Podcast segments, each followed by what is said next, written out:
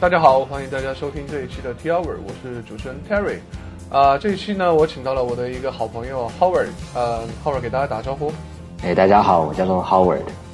啊，能不能简单介绍一下你自己？呃，我是那个一个台湾人，然后但是我小时候十二岁的时候跟父母一起移民去加拿大，所以嗯，读书跟工作一开始都是在加拿大的，然后后来大概是。一二年的时候，那时候就是把工作辞了，然后在亚洲这边就四处旅游，然后那时候也第一次到到那个中国来，然后之后回加拿大之后就觉得说加拿大那边觉得生活起来太安逸，就没有什么挑战嘛，然后所以就是那时候就决定回到中国来去来体验一下这个 hard 模式，刚好是 刚好是有一个大学同学，他是深圳人嘛，然后那时候他也弄了一个。搞了一个在在深圳搞一个印刷公司，然后我就那时候我就想说，好吧，那我先去给他去他那边做做看，然后体验一下说中国像团队或是技术可能都还是跟国外不太一样嘛，所以我觉得有有他在他那边做可能会学得快一点，嗯，然后在那边大概搞了一年多，然后做最后也觉得说可能不是我该待的地地方，后来我就 跑去了四川去了，然后去了四川这边的话，主要是因为那时候刚好。认识了现在的老婆，在在深圳的时候认识，然后后来就去四川去追她，然后追，就是追到手之后，我们又觉得说四川那边，嗯，就是生活起来节奏什么都挺好的，但就是雾霾有点有点太厉害了，然后夏天太热，嗯，然后冬天太冷，然后我们就搬，那时候我们就决定说一起搬来大理这边。所以你现在一直在大理生活啊？对，都是大概去年，去年是六月的时候，第一次来来云南旅游嘛。那时候也想说，听大家很多人说大理这边就是气候特别好嘛，然后文化氛围也也还不错，所以我想说，那我们过来去看一看到底怎么回事。然后过来之后也觉得说，哎，挺好的，这边感就整个气候就是特别凉爽嘛，然后都然后太阳很多，嗯。然后也去了去了丽江看一下，就觉得丽江那边就是真的是完全感觉又不太一样啊。OK，就觉得丽江那边的话，还是嗯旅游氛围的话更占占比更大了一点。OK，所以去去那边就觉得这个镇上都是卖鲜花饼，然后卖一些那种卖鼓的这种，还有酒吧。那我怎么我我一直听说好像 单身的比较适合去那边，怎么没想到也没有啦？我觉得是炒作出来的啦。OK OK，因为。嗯，那边旅旅就是，如果你要说美女多的话，肯定是更多，因为你就是说客流量的话，丽江那边可能是大理的四五倍吧。嗯，所以你走在街上的话，你会看到很多，也是的确是看到挺多姑娘，就是也会那种刻意打扮，然后走在路上这样子嘛。OK，嗯，然后大理这边的话，就比较是那种，你知道那种已经去了，已经徒步去了西藏，然后再回来那种蒙头。灰面的，然后皮肤黝黑的这种男女汉子，然后最后就选择在大理居住，嗯，待着，所以，嗯，但我觉得大理这边的话，就是比较多在大城市里面，可能也有自己的事业嘛，嗯哼，然后他就觉得说，我想，我不想说整天在城市里居住，然后想要在一个比较舒服、比较安逸、气候好一点的地方，然后就是有点，嗯，半旅游、半居住这样子。住在大理，常住在大理，这种人大理多一点。然后在如果是在丽江那边的话，感觉都是开客栈或开酒吧的才才在那边待比较多一点。OK，那所以你为什么可以呃想到大理去就到大理去？那你你你你你做什么工作的？你怎么怎么怎么办？其实我我我是创业嘛，就是之之前在四川在成都的时候就已经在做了。然后那时候我觉得感觉也是想比较天真，就想说，其实你除了北京、上海跟深圳之外，你在其他其他任何城市其实都差不多，都没有什么创业氛围的嘛。那你还倒不如选一个你觉得住起来最舒服的地方。所以这种想，就是说那时候想，因为在做创业初期，然后做做产品的第一个原型，然后也不太清楚要做什么。那时候肯定也是不会想找投资，然后也是负担不起这种招人的这种呃人人员成本嘛。那那我觉得在这个时期，我那时候选择说，那我就是多给自己点时间去去发掘我这个产品到底是什么，我的方向是什么，这样子。所以那时候才选择说去去一个嗯生活压力比较小的地方，然后就就是去去找这个方向这种感觉。所以这个思路也还挺不错。那边其实整个比起来的话，物价各方面都算蛮低，是吧？也也不能算低哦，因为，呃，就是像猪肉这种东西，猪肉跟青菜，其实我觉得比可能比大城市稍微贵一点，这肯定是比成都更贵。那也许可以比上，可能可能没有上海贵吧。但是我像有些北京朋友就说这边买猪肉，最近暑假因为旅客多嘛，所以一斤十四元，其实好像比北京还贵啊。所以，但是这边。这边的话，因为它生产生生产食材嘛，就是这大理这一块大概十五公里南北呃南北十五公里的这一块，它刚好被苍山挡挡着，所以它雨水就是全部在这边降啊。那云南其他地方都干都会干都非常相当干燥，那大理这一块的话都是绿色的，然后就是里面种很多青菜，然后种稻子，然后自己的那种叫什么养生猪肉之类的。就有机有机猪肉、有机蔬菜，基本上都是这样的嘛。他们的葱啊，都是用自己的猪粪去 去去浇的，所以它猪肉真的特别香。这边用猪这这边猪肉骨头去熬熬汤，都特别好喝，就比城市好喝多了。对，所以其实你的生活状态让我觉得让很多至少做程序员的都是非常羡慕的，因为可能大部分人没有没有这样的机会，可以在这样好的一个环境下去工作。所以你能做 做到这一点，我觉得挺挺本来就很酷的一件事情。其实我当时知道，因为我很早呃认识了 Howard，我当时知道我我那个时候我就知道你好像是在亚洲，是是在像旅旅游这样，还是是是环游世界？那个那个时候是什么样的情况？啊，那时候其实是是想要环游世界的嘛，因为这辞掉了工作，然后也是有一些外包单子拿在手上，这是在温哥华的一些。那时候就已经开始做了外包单子嘛，OK，然后这些单子都是相对的、相对的呃稳定的单子，就是他们这些公司本身就已经有他的自己技术团队，然后所以我的话会帮他们做一些其他的一些开发这样子，所以就是我这边可能消失个一两天，他们也也没没什么关系的这样子。OK，所以其实你在创业之前是在做 freelancer 这样的一些工作是吧？啊，就辞掉工作之后做 freelancer，大概做了半年，就是稍稍微稳定一点。我就说，那我现在反正反正也没事，我就出去出去走走这样。其实是这是有计划的，就是前这以前不就有一本书叫那个 Four Hours Work Week 吗？你知不知道 Tim Ferriss 这本书？嗯，我知道。啊，就国外特别火嘛，它的标题就是四四个小时的工作周，然后它里面就是会告诉你一些你之前可能没，嗯，就是你在。在有工作的情况下，你不会，你就不会去想这些事情。就比如说，嗯，其实，在外国的薪资的话，做个程序员，你好歹也要有，好歹有三万吧，三万人民币嘛。嗯哼。然后，可是，在外国的话，成本生活成本高，所以你也不会说这是多少钱。然后他告诉你说，嗯，你把这个第一世界赚的钱拿去第三世界花，你会突然变得觉得你你在物质上很富有这种感觉。所以他他他那时候鼓吹就是说，如果你在像美国什么的，你搞一个线上的，像有有点像淘国内淘宝这样的，随便搞一个线上卖一个卖一些什么健康的食品啊，什么这些东西，然后你一个月能有一千美刀或两千美刀的收入，这也不是说特别高的收入嘛。去麦当劳打工，那就这个收入啊，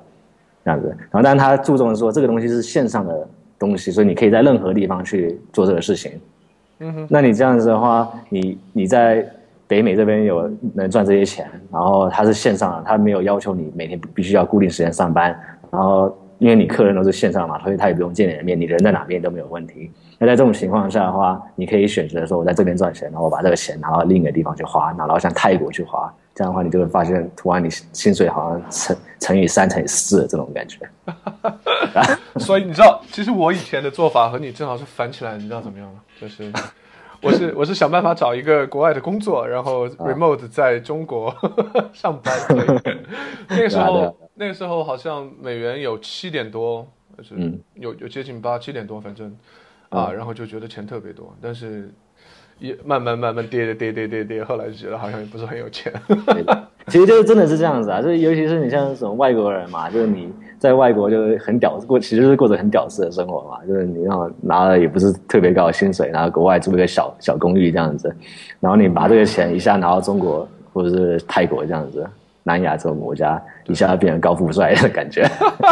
所以，所以我觉得那至少也得是一个 remote working 才可以了。那你你在以前其实也不不一定啦，就很多这种外国这种，就是我放弃工作了，放弃我现在的这种 career，对吧？然后他就说，那我要去。去别的国家，他们有一个很大的优势，说那我好歹最最不济最不济，我也能教英文吧，OK，对吧？所以其实很多是这样子，所以中国有很多英文老师是这么来的。啊，就是啊，真的是啊，就是他们其实是就是也没有什么教育背景的，嗯，很很很大一部分没有教育背景嘛。但其实如果一些比较正规的学校，还是会看你的那种学历是必须要有教学学历的。那其实如如果只是做一些什么家教之类的话，其实你要糊糊口还是可以的，OK，对吧？就你只要是白色的脸孔，然后你讲些英文，呃，还是一个小时一两百人民币，杠杠的吧。OK，所以那那其实你大学就是学的，嗯，computer science 还是什么？我大学的时候是学了一个混合的专业，我学了一个心理学跟嗯、呃跟 computer science 混合的。what？然后那时候专业吗是就他就有教一些像 AI 的东西嘛，那其实我觉得挺水的，就是都是那种思想层面的东西。然后那时候其实机械学习还没有那么火，呃，然后像 neural net 那些东西，就是人工智能网络这些东西，也是在研究阶段还没有突破嘛，所以那时候就还是比较一些理论的东西。对，所以那个时候如果学东西很理论的话，你有没有尝试就是开始自己嗯编编程或者做一些现实的 real project 真的？呃，就是那时候的东西，感觉还是比较是那种呃学术性质的东西嘛，就是像呃七零年代人工智能，你知道吗？就 Prolog，然后用一些规则去计算说你啊，那我现在是呃，比如说玩西洋棋，然后下一步要去计算怎么走啊，就是 A 那个 A star 那种嗯哼，呃搜索搜索式的的那个人工智能，嗯哼，所以他们那时候教了大概这些东西，觉得不是特别有用。不是特别有用。那所以你怎么 怎么去弥补这个事情？啊，所以，但是它的好处是它这它这个也算是坏处吧，就是它这个嗯专业就是比较不是这么 hardcore，还挺容易的，所以就是很多时间在自己手上，爱做什么就做什么。所以我学那时候旁听了很多像很多其他的课课程啊，像我我就喜欢去旁听像历史啊、文学这些课程嘛，哇，反正就我知道有哪些哪些课堂是开着，我就坐过去，然后就听他老师老师讲，所以那时候还是挺好玩的，OK，所以 呃，所以啊。然后像程程序方面的话，就因为也不是说是要，他也没有要求你要把所有呃像 CS 的课程全部上上完嘛。如果你是 CS 的的本科的话，那你就是说他的规定说你一定要去学什么 software engineering，然后你可能那时候就一定要去学 Java，一定要去学呃什么那叫什么啊 UML 那种东西，你还记得吗？呃，记得，当然啊，就 UML 那种东西，它就是会有一一门课专门教这些东西的嘛。然后如果你是 CS 本科的话，你就必须学那个。那因为我不是 CS 本科，所以我就逃，我就老，我就逃掉这些课程，我就只要选一些我觉得有兴趣的。所以那时候我就是学了一些像函数式编程那种东西的的的课程。OK，啊所以你是直接开始呃学函数式编程，还是说你你也有学学你刚才说的 Java？呃，Java 肯定是大学的时候有学嘛，但是其实我没有真的用 Java 做做出产品过。OK，呃，像那时候学 Java 的话，也是想做一个做一个网页，然后就是学那个什么 J2EE，然后呃那时候是 Strut 吧，Struct，现在好对。对吧？Strut 嘛，然后怎么样都学学，就是学不会，尤其是配配置那些 XML，就是老是配置不出来，说我要多加一个多加一个动作还是怎么样，然后就是一大堆配置，然后就是搞不清楚。对。然后最后最后因为受到了现受到了那个 program 的影响，他写了一些有关 Lisp 的一些呃那种嗯推广文嘛，对然后我就看了就说，哎，这个 Lisp 我们课程上不是有提到吗？那我再学学看这样子。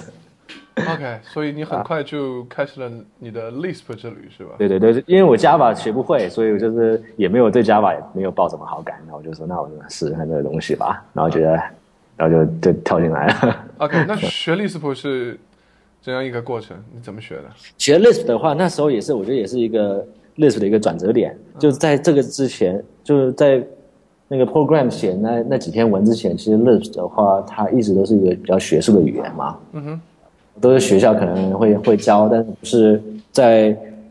在那个呃市场上其实很少看到的。嗯，然后在那一段时间，就是开始就大家会讨论 Lisp 啊，然后也出了几本书。那个 Peter Seibel 他写了一本叫做嗯 Practical Common Common Lisp，就是就等于是 Common Lisp 实战嘛。嗯哼，所以看那本书，然后里面就教你说怎么样去写像测试框架，然后怎么样去写一个 Web Framework 这种东西，就是比较实际的一些应用的，不是说怎么用 Lisp 去写 AI 下围棋 这样子。对，挺有意思。他就所以他就教你说怎么用 Lisp 去做你想要做的东西。所以那时候就是看这本书之后，然后看完这本书觉得哎挺酷的，然后我就去写 Rails 了。OK，所以实际上 你也没有用 Lisp 去做一些其实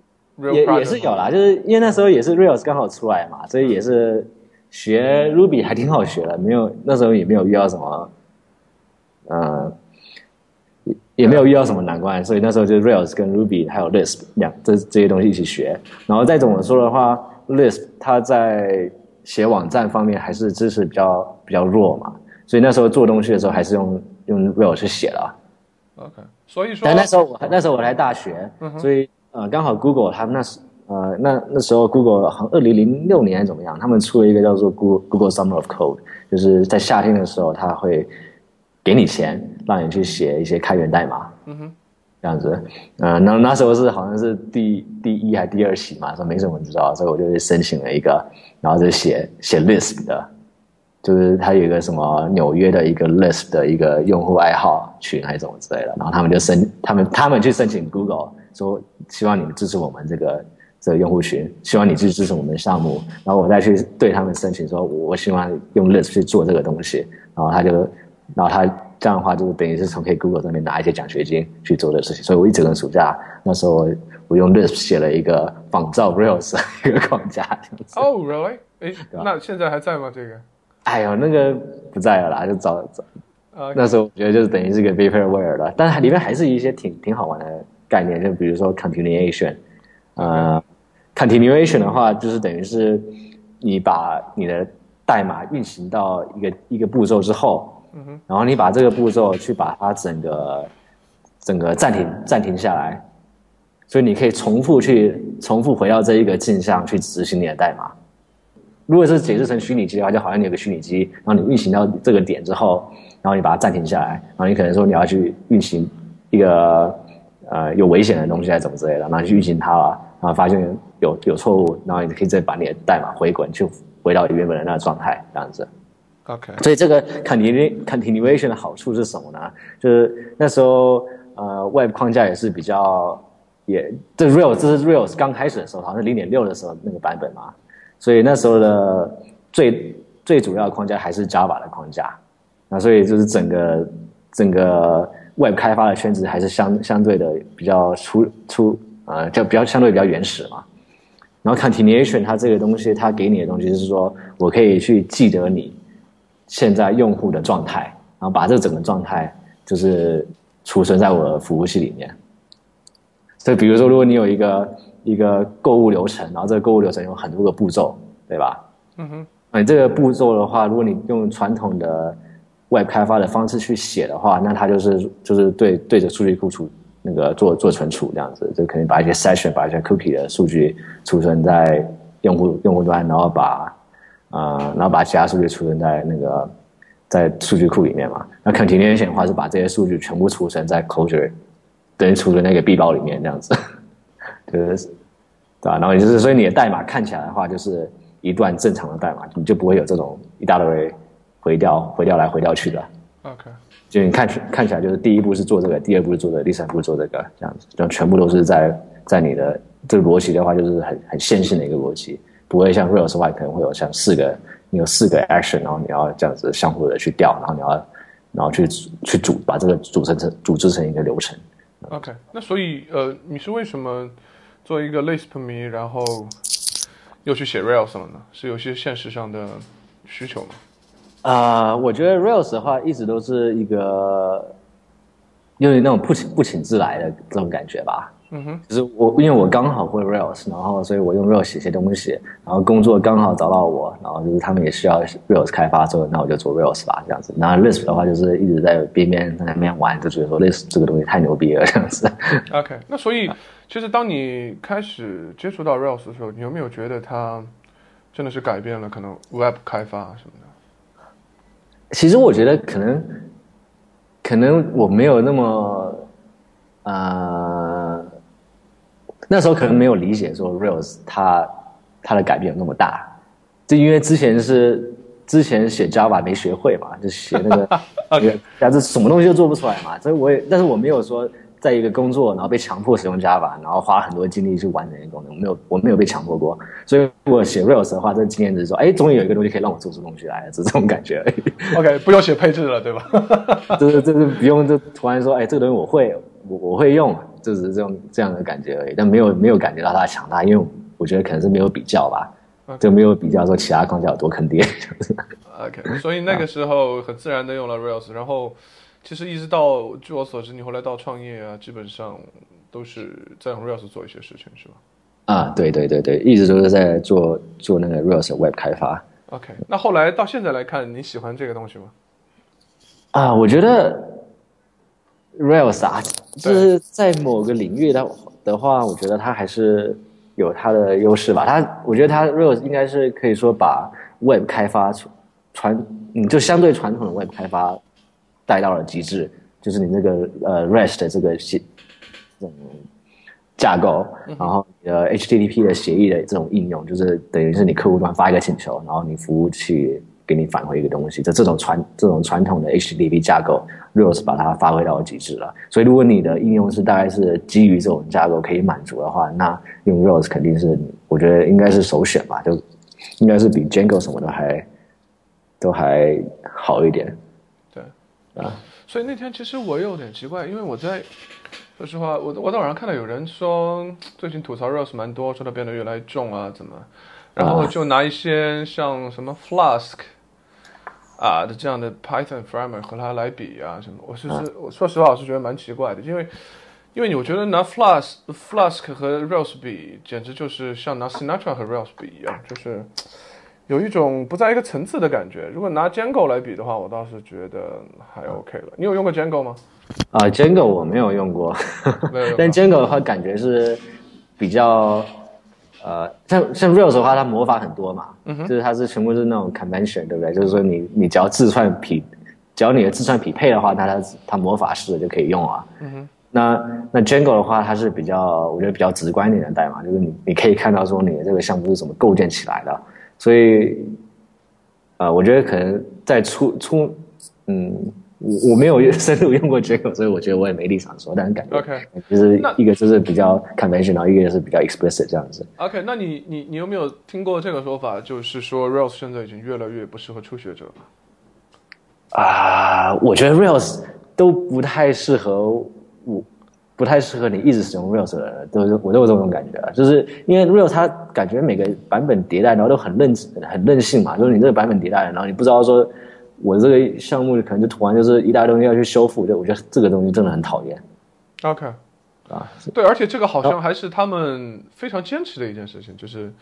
呃，而且它这个社区不是很相信这，种它这个社区也是啊，就是说你这个上传一个文件这个东西，对吧？就是上传一个文件，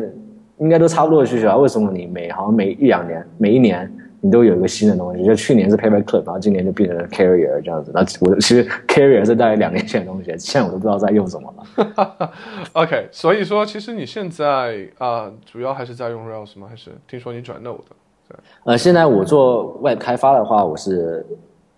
我们自己的网站是用 Rails 去写的，然后主要是以也是觉得就是没有必要吧，没有必要就换吧，就是因为还是比较没有什么，不是一个技术驱动的一个项目，然后它的需求也是比较单纯的这种网站的需求吧，那就是还是选择用 Rails。然后我现在做，我现在是在做一些做做一些呃技术培训方面的教学，嗯哼那这个教学的话，虽然我一直做 Rails，但是我我就是有点坚持说，我这个教学我不想做 Rails 这样子，所以我所以后来我选择说，那我这个教学的方向的话，也是选择选择选择 JavaScript。就我认为未来的话，JavaScript 现在 JavaScript 很火，未来的话，我觉得肯定会是一个越来越重要的一个一个技一项技术。OK，对，所以我才想说，那我这个教学的话，我希望把我们的着重点放在 JavaScript 上面，就前端，哦，前端 JavaScript，然后后端的话就是 Node.js 或者是 Meteor，OK，呃，啊这样子。所以，那么你作为一个 Rails developer，其实现在非常看好 JavaScript 的发展，然后实际上也在教 JavaScript。但是，啊，说实话，我也是能看到这个趋势。我觉得 JavaScript 现在非常的火，包特别是在前端。嗯，包那我们其实节目也采访了非常多的这种写前端的这 JavaScript 框架的人，但是我想问一下，就是 JavaScript 在后端，呃，你对它是一个什么样的看法？为什么你觉得像 Node 这样的东西也会火？如果我同样是做 Web 的话，为什么以前是 Rails，现在要变成 Node？那我觉得 Node.js 这个东西呢，它它它的出处。本来就不是为了写 Web 应用的，它出处那时候，它它其实你会觉得 Node.js 的风格其实跟 C 非常接近，就是如果你用 C 去写一些那种异步异步式的代码，你就是有点像 Node.js 这种写法，就是你会用一个一个函数做做这个异步式的回调的一些反反应嘛，然后就你就要去手动去查错，说如果有错误的话，你做这个；如果没错，这个做这个，所以你不是抛错了，你是用去检测错误为返回值，就跟 C 一样的做法嘛。嗯哼。对吧？所以这个 Node.js 它一开始其实是是是拿来做 I/O 的，就是就是，我也不知道说他怎么心态，怎么会突然想到说想到说我我去用 JavaScript 来来做那个系统 I/O，我不知道怎么会有这个想法。那他那时候出处是这样子，所以等于是你用用呃在异步的 I/O 上面，你去做做做一层打包，然后可以在 JavaScript 上面写一些高吞吐的高 I/O 的一些东西。嗯哼。所以这个高 I/O 的高高 I/O 的东西的话。嗯，就是等于是你 CPU 本身不是瓶颈，然后你 I/O 是瓶颈，在这种场合下，你选择用 Node.js，那时候出处是这样子，然后后来才会才演变出这么多用 JavaScript 写来的工具，就是你像基本上你要用什么前端工具都用 Node.js 写的，所以是整个整个呃这个这个社区这跟这个环境都是之后的事情了。那那那所以所以我现在对 Node.js 的看法的话是 Node.js 它其实是属于一个呃有有点像。胶水的这种东西，就是你可能后端你有你的 Java API 这些东西啊，就是你一个大机构里面有很多的你后端的一些东西，然后啊，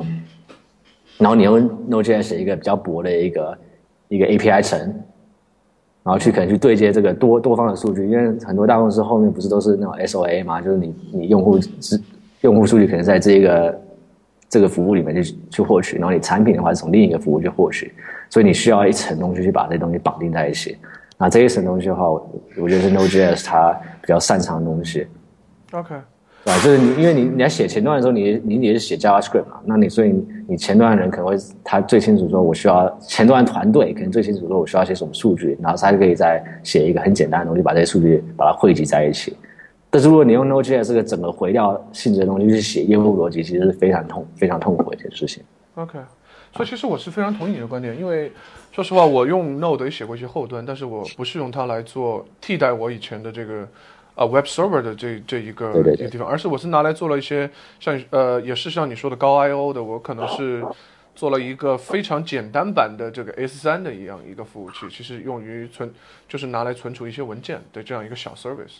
所以说，嗯，那我可不可以从你的这个观点来说，嗯，像什么 Express 啊、Core 啊、什么 Sales 啊这样的 Node 的 Framework，是不是有一点？你觉得有一点啊，在 Node 不是更很好的场景下去使用了它？啊，其其实我一直没有太理解说这些。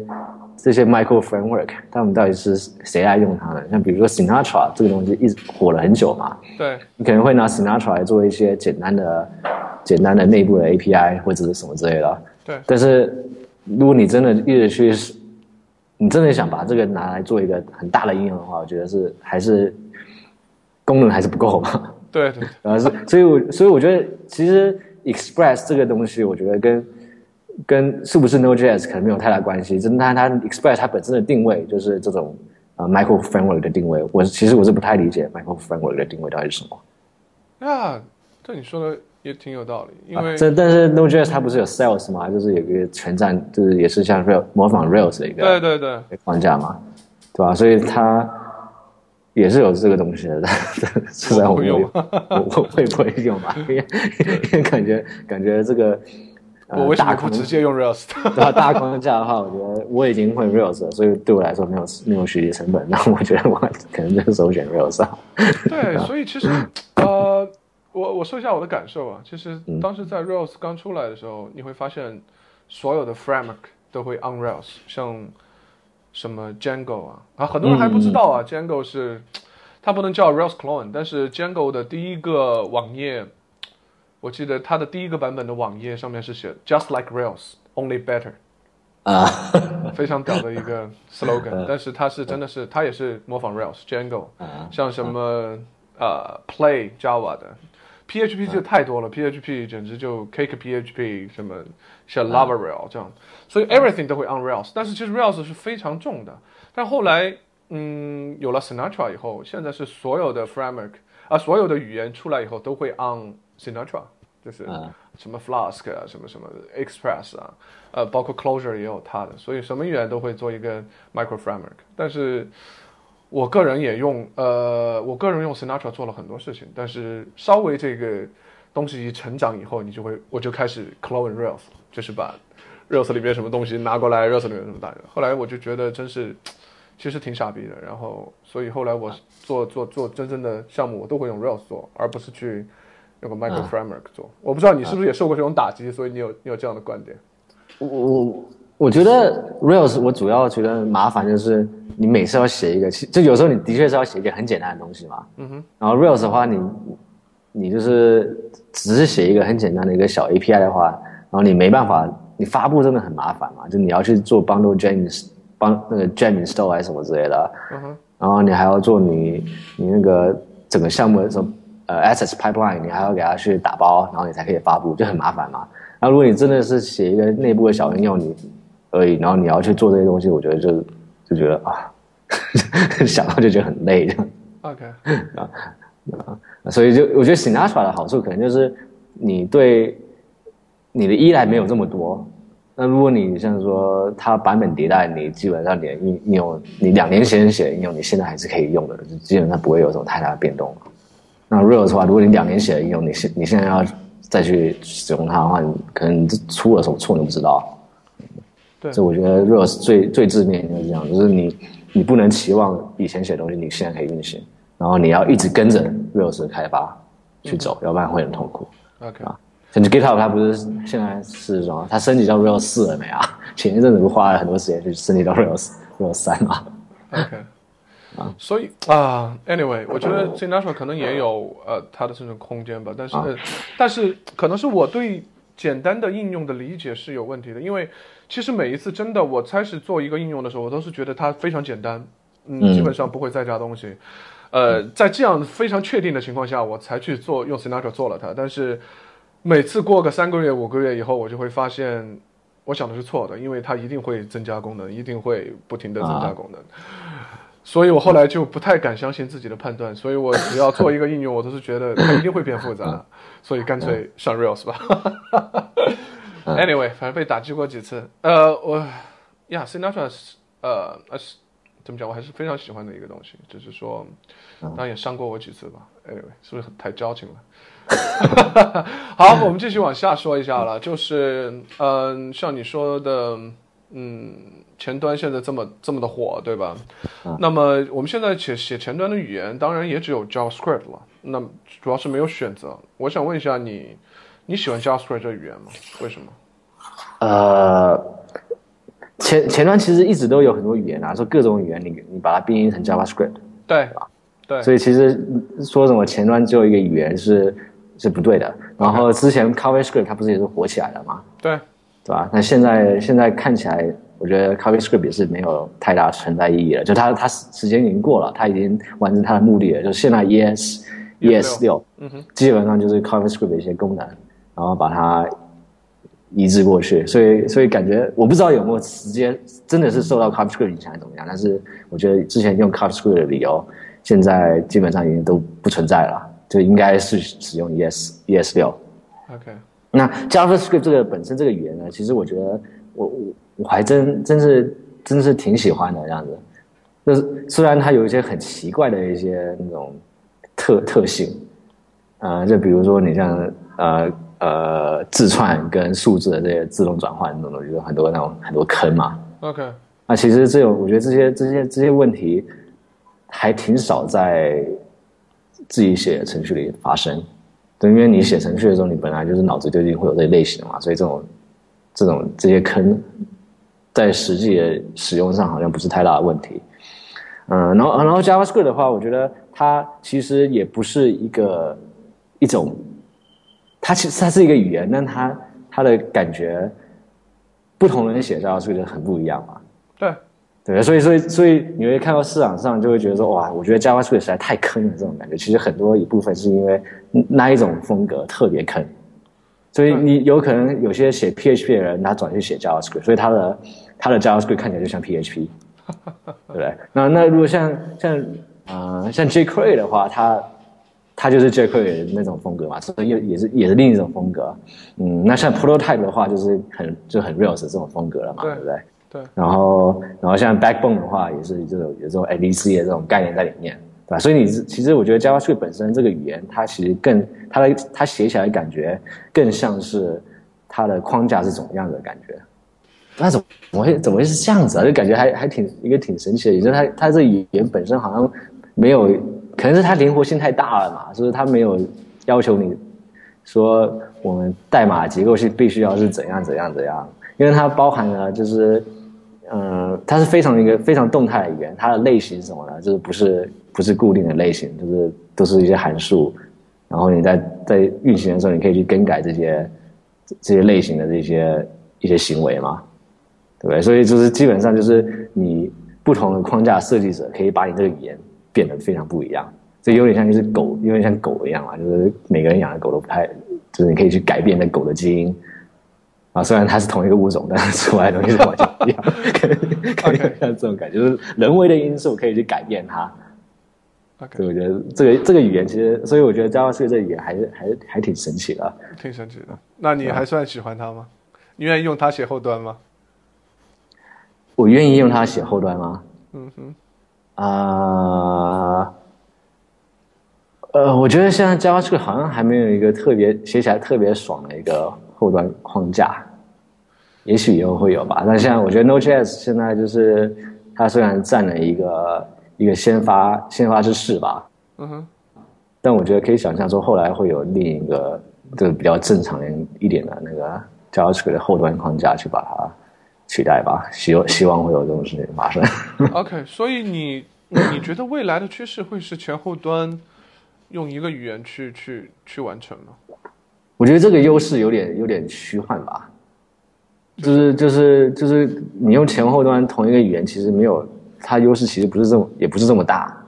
OK，我也这么想的。所以所以我感觉 我感觉所谓的所谓的前后端用同一个语言这个概念，其实。还是比较适合那种，就刚刚讲那种大公司嘛。就大公司的话，它可能是它一定有它的后端后端团队去维持他们这么多的这种后端数据。但是你前端开发的话，你前端需要什么功能？如果你还需要去跟这些后端后做搞后后台的人去商商量的话，其实挺麻烦的。所以，如果你像我刚刚讲说，你动 G S 是一个数据的一个汇集汇集点。然后，所以你做前端的人可以直接去做这些数据汇集，我觉得这个就是的前后端跟同一个语言的好处。OK，你说的是大公司，但是我也觉得说啊，Anyway，我觉得大公司既然前后端都是一定是分分的不同人做，那我他们有什么动力要要用一个语言？他们为什么不去选择呃可能后端我喜欢的语言？当然，如果他正好喜欢的是 JavaScript，那当然没有问题。我的意思，至少他不用去为了。追求同一个语言而而去做一些牺牲，啊啊，Anyway，所以你刚才有提到 Meteor，说实话我是没有用过 Meteor，呃，我我知道这个东西是不是至少它的美好的愿景是说我们前后端可以用用用一个语言来就就直接搞定了，啊对，然后还有呃，我觉得我觉得 Meteor 它比较啊比较大的一个一个理想可能是说。还有数据传输的这个事情，就如果你是前后，就算你有前后端是同一个语言，其实它更大的问题是在数据同步这上面。就你你假设你做一个 to do list，然后这个 to do list 要去修改它还是什么之类的，嗯啊，那你这个在前端你做了一些这个前端数据的改变，肯定要跟后端去做结合嘛，对对吧？所以这个这中间你就要做这些数据传输，其实其实我觉得是是一些更更难的事情。然后，但是再再加上说，如果你是多用户的话，就是你很多用户同时在使用这个 To Do List，像 Trello 一样，然后所以他们同时去更改这个 To Do List，然后你在后台后台要去同步，然后把这个更改去发布到所有的用户端上面，这个就是一个大工程了，啊，那那 Meteor 它其实它它做的是是这个东西。它前后端是用同一个语言，我觉得倒不是重点。所以，呃，等一下，我再问一下。所以说，它前端修改了以后是，呃，你的意思是直接去修改了数据吗？啊，对对对啊，就是直接就是说这个对象，然后你点 set 什么东西嘛？What？然后它，对吧？然后就是点 set 之后，它就会自动的去去更更改你前面的 view，然后你后台的数据也会一起去更改，然后这也会影响到其他所有连接在连接到这个数据上面的客户端。啊，OK，那我明天如果要你提供 iPhone 的 client，你你会不会挂掉啊？iPhone client 的话，它这个啊，所以我觉得 Meteor Meteor 它本身它有一个这个数数据同步的一个呃一个 protocol 嘛，对，叫做什么 D D 什么的 DDP 还是什么 我忘记了。然后它这个数据同步 protocol，它它基本上就是你修改什么数据，它就给你传一个一个一个事件，说这个数据更新到怎么样了。所以，如果你要写移动端的的的，你要写移动端的话，你就基本上就是跟你跟你的服务器对接这一个这个数据就就行了嘛。啊，所以你就是要去做这个协议，和它一样的去做这些操作，是这个意思吗？啊，对啊，就是你收到一个事件，然后你去刷新一下你移动端上面的数据，然后再刷新你的 view 这样子嘛。但是问题就是，当然就是，啊，它只是一个数据的一个 一个一个管子而已嘛。那你这个管子收到数据之后，你要再去怎么做，也是一个很复杂的一个事情。对啊，哇，所以我其实第一第一感觉是觉得挺耦合的。如果把前端和后端砸的这么让你感觉不出来，但是其实可以实现的很很解偶了。像你说的，他可能有自己的协议啊，什么怎么样啊。但是我觉得，那为什么其实已经有一个现成的用了这么多年的协议？呃，有机会还是想去看一看吧。至少我觉得 Media 是一个挺超前的东西。你说 HTTP 吗？啊，对啊，说我我的意思，为什么我觉得用 H，呃，或者说用 REST API 这样的去做事情，其实是蛮解耦的，在我看来，至少对你的，呃，对你的前端来讲，那么为什么我们要用用其他的方式？像你说的是，我我可以在 JS 端，啊，我这个 framework 去把它都做了，但是那那 iPhone 呢？那那那安卓呢？我是不是都要去去去？去按你的协议把这些都做了以后，才能很好的工作。那如果 REST API 的话，基本上是，嗯，啊，我的意思是，至少是比较通用的吧，这相对比较解耦的。但是我觉得 REST API 它它是存在在一个不同的时代。我觉得现在其实大时代的大趋势有点改变了。啊，你说一说你的想法。嗯，就呃，我觉得就是也是从最近四五年吧，iPhone 出来其实也才二零零二零零八年。嗯哼，是吧？二零零八年出来的吧，所以现在也就七年了。那最近这这几年的成长，其实 Web 已经真的是慢慢的被取代了。那这个最这个取所谓的取代的话，就是呃，我觉得是产品方面驱动的，就是你用户他每天最熟悉的东西是他的他的那个手机嘛。那你跟他手机去互动的时候，他这个手机的他的 frame rate。理想的 frame rate 是是六十 fps，对不对？就是一秒钟六十个 frame，所以你去动按一个按钮的话，你起来它马上有有反应。嗯哼。但是你外表的架构的话，就算是你是什么一百五十毫秒之类的这种响应，在外来说应该也算是 OK 了嘛，对吧？但是这个一百五十毫秒的反应，在这以移动端的标准来说的话，其实是六个 frame。对吧？但是个，所以是，所以你外边这个 REST 架构肯定是不能直接搬到移动端上面。你会觉得说这个东西感觉不像是原生的，感觉就像 Web。然后像 Web 的话，感觉像 Web 的话，它它其实不是一个对用户来说，这个产品就是很慢。为什么我点击了它不给我个反应？这种感觉，所以才会，我觉得是是因为这个原因，就是呃，大家大家对你的产品有了不同期待，他期待你点击，他马上有个反应，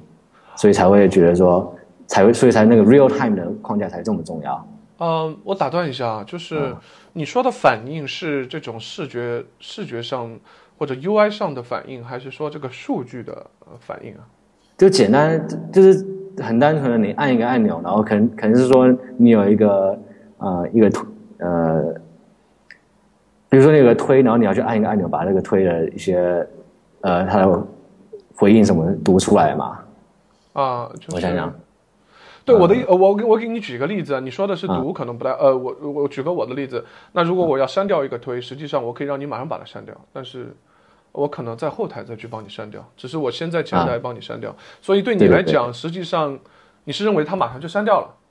对对对对对，所以所以就是虽然说你要跟后台的数据去做同步，但是你在前端的话，你肯定是要做这些很多的这种呃这种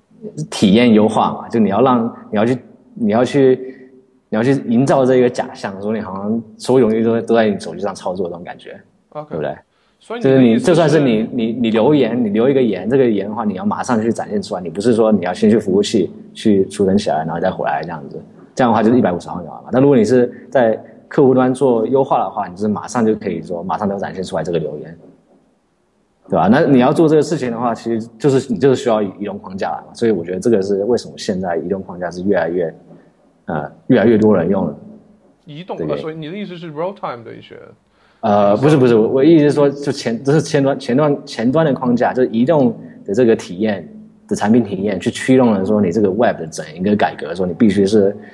让让它好像是实时在你手机上的这种感觉，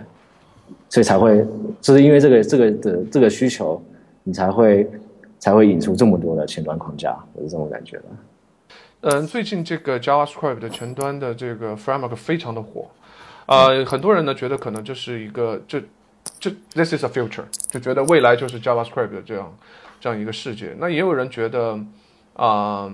现在的 JavaScript 这么多的框架，其实只是另外的一个 RIA，就是以前不是有个说法叫这个 Rich Internet Application，就像什么 Adobe 的 Flash、Flex，对吧？Java 的这个 FX 等等，Microsoft 的那个 Silverlight。那么就是为什么你你怎么看待以前的这个 RIA 技术？你觉得这个现在这个 JavaScript 只是是不是只是新的其中的一种？它会是 future，还是说和其他那些技术一样，未来可能也就被被淡忘掉了？呃呃呃，我我这个我对这一个的理解是这样子的：说以前在 RIA 出来的那一段时间，其实那一段的时间他们是说我 Web 的应用。想要去模仿桌面的应用，所以是那时候像 Google Map 这种东西出来的时候，其实是令人非常惊艳的。说没想到说你在浏览器里面也可以一个这么接近 Web 的这个用户体验。对，这样子，所以呃，所以为什么他们的产品驱动的方向就是我要突破 Web 的框架，然后我要做出一个这种互动性强的东西，互动性强强的产品，那所以才会发展出像 Silverlight 跟 Flex，还有那时候可能是一些 Ajax 这种。呃，领头领头的一些技术尝试，可能都是专注在说我如何做出小，就是呃互动性更强的东西。对。然后这个从自从从从 Gmail 出来之后，就现就是那时候引发了革命的，就我觉得是等于是 Web 方面的革命。没有人想到说你 Web 浏览器竟然可以做出这么呃这么优秀的的产品。嗯哼。所以那时候才会有这一套东西。那之后之后 Flash。跟 Flex 这套没有没有成功，那可能对我觉得估计也就是就是手机手机嘛，就是手机上是不能不能运行 Flash，所以那一套肯定是不行的。OK，那我觉得现在这个这个呃 SPA，现在你看到 JavaScript 这些东西的转型，就是为什么大家喜欢用 JavaScript 去写一个完整的应用？啊，为什么要为什么要用 SPA 就 Single Page Application 的架构？就其实跟之前的那种 Flex 是一样的嘛，就是你一个一个客户端，然后跟一个简单的后台，但你这些页面不是从后台生成的，为什么要用这个架构？为什么你不要用一个传统的 Web 的架构？对，为什么？啊，这我我觉得我这个理解是这样，就其实你现在这最近也是一个移动的这个大趋势，就是你可能很多公司它一开始根本就没有一个 Web 页面啊，它一开始是它后端只是一个 API。然后你就是把它把大部分的精力全部花在它的移动端上面了，所以你很长可能产品的初期的生命周期可能两三年你都是没有 Web 端的，然后只是你这个产品已经做火了之后，你才想到哦，好吧，那我现在可能要做一个 Web 端，让更多人来使用我们的东西，对吧？那如果你是在这种情况下开始做 Web 的话，你就不你你是反等于是反着做了嘛？你的 Web 它不是你的，你不是你的核心了，然后你后端也没有 Web 的支持。它只是简单的 API，对吧？那所以这时候，如果你要去用，你要你还要再去写一个后端去渲染这些页面，其实是很麻烦的事情啊。OK，所以你就是这时候你就是你的 Web 只是只是你多个客户端的其中一个，所以这时候呢，我觉得你很难很难去说哦，好吧，那我现在我要用 Rail 去写一个去渲染 HTML 的后端，然后还要去做这些什么 partial 啊这些什么东西，然后就做一个 AJAX 请求，然后到服务端去渲染 HTML，然后再把它拿回来我的客户端去去啊、去把它插入我的客户端这样子。OK，所以那么呃，其实我觉呃，这你这个观点挺有意思。那么嗯我大概总结一下，可能是说，嗯、一个人他可能是先就写了一个 API server 和他的 mobile 的 client，、对吧？嗯对，然后后来以后，他可能要让这些人在网页上也可以看他的 mobile 的东西，他就去对对对要要去做一个 JavaScript 的 client，只是另外一个 client 而已啊。对对我对呃，我觉得这个观点很有意思，而且我也觉得，如果我遇到这种场景的话，我或许会做同样同样的选择，也会去做这样一个一个事情。那么呃，我另外一个问题是说，嗯、但是我发现很多人他其实不是这个需求，他可能就是要做一个 web，他做一个 block，他做一个呃嗯是一个什么 social 的网站，但是他呃它看起来也不像 Google Map，这就是一个 document based 的一个 web，它依然会去选这样的一些 single page application 的解决方案。你是觉你觉得这个现在至少这个东西有一点过热的感觉吗？或者是说他们的选择是是其实是不那么正确的吗？啊、我觉得这个东西技术选型，其实对一个呃，可能很多时候是是自己去自圆其说吧。就我做这个选型，然后我去解释说为什么 我这么做。其实如果我觉得大家都是程序员，可能大家都知道说，我想大家都很清楚说我想要做什么东西，我想要试着用什么东西去做，然后你再去你再去那个说服你的老板说这个东西是对的这样子。然后如果老板被你忽悠接受了，那你就这么干了。其实我觉得跟合不合理可能没有太大关系。对，有可能就是他想尝试一下这个新的 对吧？就是。就是，其实我觉得，其实我觉得就是你用后端跟做 SPA，它的开发成本可能也也都差不多吧。就是还是像像 Basecamp，我觉得他们是比较 Rails 这个团队嘛，我觉得他们还是比较极端的。他们就是认为说，哦，呃，就是 HTTP 是世界上最好的协议，然后这个呃 Web 的这种呃服务器客户端请求是最简单的架构。啊，所以他就把这个东西发挥到了极致，就是把这个东西做做一整套都很顺，就是你，嗯，像他也不太做那种客户端渲染嘛，都是在服服务端渲染，然后再把这个东西结果拿回来在客户端去做插入，所以这个也可以也可以节省很多，可以节省了很多那个呃客户端的复杂度嘛，就是你你删了一个 to do list，他其实不是看说我要怎么改，我要去怎么改变我的这个洞。我就直接从服务器拿线数据，就直接给他替换掉，就就搞定了这样子。OK，所以就是你说是他们这个 server side generate 他们把这个就也是带到了极端嘛。他们出发点一开始也是也是 Rails 的这一个传统的 Web 的这种呃 request 呃 response cycle 嘛，就是这种请求回复的这个周期非常传统。然后，但是他自己也是说，那 OK，我现在要一个互动性更强的、更实时的应用，我怎么办？那我就是开始要做各种各种扭曲、各种技技巧，然后去维持这个维持这种呃实时的这种感觉。但其实我觉得他们做的东西，其实也也就是很经典的 Web 应用啊。说你虽然说它反应快，好吧？就说一百五十毫秒，那这个感觉也是像还是像 Web 一样的感觉嘛，对。对吧？所以你觉得其实可能在移呃移动应用的这个前提下还是不够的，还要更快。其实我是觉得这是这是整个，对啊，这架构上是不是有点奇有点不太对？就是出也不是说不对啊，就是他们出发点不一样嘛。他们出发点就是一个 Web 的一个应用，我我相信可能他们大部分人应用他们 Basecamp 的人，他们做这些项目管理肯定也是开着电脑在用他们的 Web 应用的嘛。对，所以在这种场景下，我觉得他们这个选型，他们选这个技术跟这个架构，我觉得可能没有太大问题。在手机上可能只是偶尔看一下说有没有新的消息而已。对，但是你可能他也不会期望说我在手机上去做复杂的项目管理，我只是看一看、瞄一眼，说有什么新的动态，就大概是这种需求吧。对，啊，说实话，我我我当我看到就是，当然现在已经蛮久了，就是像 DHA 写他那个什么 SJR 那那那一套东西之前，我是觉得哇，他们居然能想到这么 tricky 的办法，我是觉得，因为因为换成一个正常人，肯定是会想到 啊，我去做一前端更重的一些东西，我我去怎么去 render 我的这个在前端去 render 我的这些 template，我就很难想到这么 tricky 的方法，我是觉得当时觉得好 tricky 啊。所以我感觉他们是挺执着的，说我就是相信说 web 它肯定是未来的趋势，我觉得肯定是有人这样，说我相信 web 是真理，然后它是永恒的，啊，永远都是最好的最好的实现方式，所以我我就是各种的需求我都想办法把它反射到这个 web 的的解决方案上面。OK，所以你到你这呢？你觉得未来是 web？我我我觉得多个客户端已经是不可倒退的一个历史了。说你的确是需需要手机，对吧？然后的确需要电脑，然后这所有的，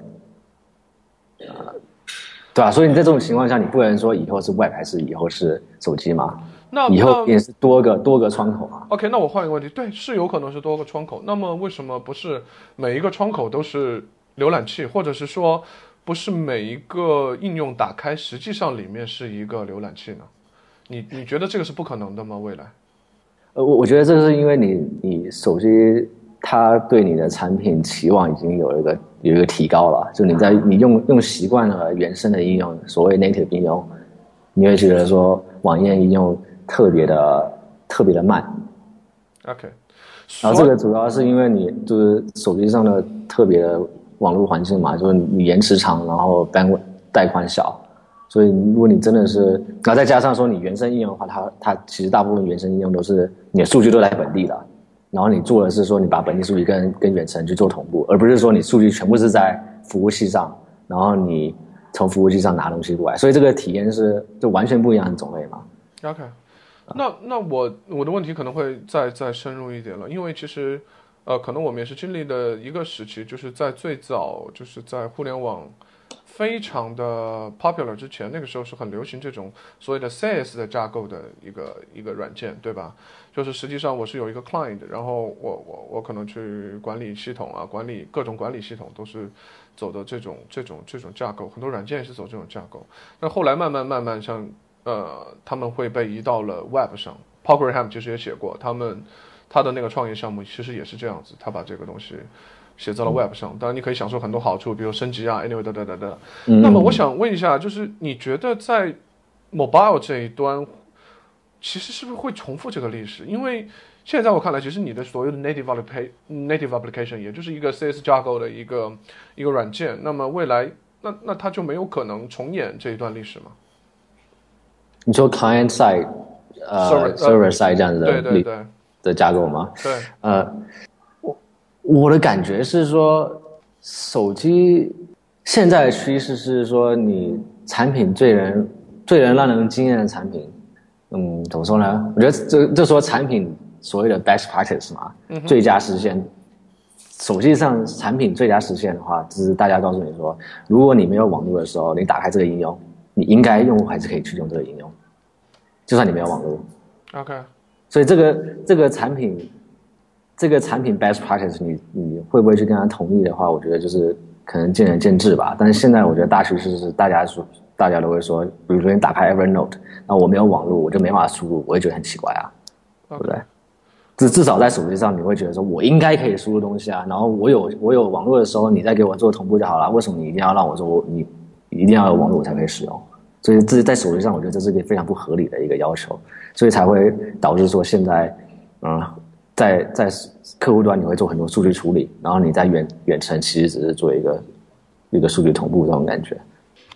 呃，我呃我接下来想问的就是说，你现我在你的眼中，我看我觉得你是非常注重 mobile 的一个一个观点的一个人。那么 我就想问一个很奇葩的问题了，就是说，那你觉得现在的这个呃 web 的这些 front end 的这些框架这么火这么热？啊，是不是一种虚热啊？我觉得是一它，啊，我的感觉是是是是说，因为你某某拜尔是整个都是整个在上升嘛，然后已经占领了大，已经占了大大部分用户大部分时间，它都是花在某某拜尔上面嘛。呃，那那那为什么为什么现在涂完这么多框架的原因，我我是觉得它主要原因还是因为它是它是一个。整整体下降产生的一个一个现象，就整体大家说呃，Web 只是一个，只是你多个客户端的其中一个。嗯哼。然后，呃，然后我现在需要做一个用户端，是做一个客户端。然后你让一个工程师来，让一个有洁癖的工程师来来做这个客户端，你会觉得说，我操，这个东西太恶心了，东西我直接去操作动，然后我要去搞一大堆这种，去直接更改动，去达成这些效果。啊，这是太恶心了，所以才我觉得才是开始有很多人去说，那我要去做一个 Web 框架，做一个前端的框架来让我做这事情。所以我觉得之前的话，可能这些所所谓呃有才华的工程工程师，可能很多都是在做像 controller 啊或后端这种东西的嘛。然后前端的话，可能就是一些 jQuery 的一些小效果。那我觉得现在的话，就变成说你前端它本身就是一个项目了，它就不不涉及后端嘛。嗯哼。然后如果你是负责这样子。如果你是负责这个前端开发的话，可能你可能就会觉得说，我光用 jQuery 我我没法干这个事情，就是太恶心了。那所以必所以才我觉得才会出现像 Angular 跟 React 这种这种东西这些东西。OK，这种感觉。所以所以所以我我我是觉得，呃，前端整个趋势是是呃，也不能说。越来越不太看好嘛，就是它，我觉得它一直都会在那边嘛，就这个需求一直在那边，只是它的它的绝对比例是下降了嘛，可能下降成小于百分之五十的的这种占比嘛。啊，之前可能是有一段时间它是特别的，就是他说全部东西你就你就只有就只有 Web 端而已啊。OK，那现在变成是你要在手机上有，然后你要呃还有前端上也要有。你你你觉得应该用什么去什么技术去做 mobile？就是 native 还是还是纯 Web？还是混合的这种方式，我我觉得这个是要看产品基因了。如果如果你是本身是一个像新闻之类类型的网站的话，我觉得觉得可能就直接用一个一个那种 responsive website 怎么样子的，就内容类型的呃文件类型的这种这种东西用 web 做还是挺适合的嘛。嗯哼。所以就是像像在中国的话，可能也也就是做微信账号这样子，你也不需要真的去搞一个什么自己应用，我觉得也挺傻的。所以所以虽然说你的用户群体现在已经已经开始，用户的这些注意力已经开始在往移动移动移动去走，但也不代表说你必须去做那个移动应用，你可能是用别种方法去去去运营你的产品，对于别种产品形态，但不一定是 App 啊，这样子。但如果你是做一些像说一些，嗯，就是假如说你你的第一个产品是选择说我第一个产品，我这产品就是适合手机上使用的，然后你也想象说你所有你大部分用户都会选择在手机使用，那这个这个情况我觉得就值完全值得去使用，去去去用那个原生的技术去去做，而不是去选一个 hybrid 的一个科技这样子。呃，我觉得这个原因是因为 hybrid，尤其是那种 HTML5 内核的这种应用，其实感觉你很难去，很难真的去做出优秀的体验了。就是，嗯，它滚滚动的一些这种效果，它的这些 friction 啊，momentum 这种东西都跟原生的不太一样嘛。因为它毕竟不是用原生组件，所以你可能用 HTML5 去写 hy 用 hybrid 去做东西的话，你会发现你花很多时间去模仿那原生的那种感觉。OK，然后最后就花了很多精力下去，然后也是模仿个那种四不像，你还倒不如就直接把花精力去就花个什么两三周去学 iOS，然后就可以就直接上 iOS 上原生 iOS 还比较快一点。OK，这种这种感觉。那我是不是感觉现在的创业成本变高了？因为因为以前可能就是你做个 Web 就可以了，现在呃你就算不做 Web，你你至少也得做两个手机，对吧？就是啊，所以有没有这种感觉？可能就是现在就比较难去挑选，说你要从哪一个平台开始吧。对，所以其实我觉得，像你看，像 Strangely 最近现在这这种这种建站网站变火，我觉得和这个移动也很有关系。因为对那些移动应用来讲，他们可能就需要一个一个一个首页，就引引到，就是告诉大家干嘛，然后就引导到下载的那个那个界面去就好了。就是啊，真的。Web 上也不用做太多，如果要做的话，可能也是等你的这个嗯 Mobile 的 Client 已经火了以后，然后你再去补上一个 Web 的 version，就是啊啊是这样子。OK，所以我觉得还挺还挺奇怪的，感觉现在创业跟呃跟以前用 Web 创业好像也不太一样。像以前 Web 创业的话，很多人都会告诉你说，你就赶快做个原型，让让大家来在在浏览器上面去用你的东西嘛。嗯，然后你就是快速。快速迭代这些，我觉得这个在创业来说肯定是 Web 的一个很大的优势，就是你你去发布这东西，然后你可以一天发布好多个事，然后没有人管你，这个肯定是 Web 最大的优势嘛。对，然后在移动端你还要就是经过审核什么之类的各各式各样的坑，然后你迭代速度就相对的慢一点，嗯，然后但但现在我觉得感觉很多那种呃创业人一开始其实可能就是运营运营内容，可能像国外的话很喜欢用用那个 mailing list，你就大家来来来去订阅我的这个 邮件列表之类的啊，嗯，然后还是以这个方法去汇集汇集一群一群一个人群啊，然后他他连网页什么都没有，他可能就只是写写一些博文之类的，然后他在他才从从这个开始这样子。我觉得这个可能也是也是那种现在客户端分裂的一个现象吧，就是如果你一开始就要去做产品的话，你这个成本太高了，所以你可能就是先用更更便宜的方法去接去接触你的用户，然后你更确定一点，你才开始真正开始去做产品。那可能以前做 Web 的话，就是你一开始就可以去先先投入去做一些产品，先试试看。OK，这挺有意思的观点。可能有可能有这个变化。像现在国内的话，当然就是你一开始你做做应用的话，可能也是风险太高啊，所以很多人一开始也说，那我先运营，再做做微信运营这样。基本上，我觉得微信运营可能就是今天的今天的 Web 吧。OK，现在我们回来再聊一聊这个 Web 技术啊，就是，呃，现在前端这个嗯应该最火的这个 framework 应该是 Angular 吧？我不太确定啊，就是最近可能这个 React 有迎头赶上的趋势啊，所以呢，也想问一问，就是你对呃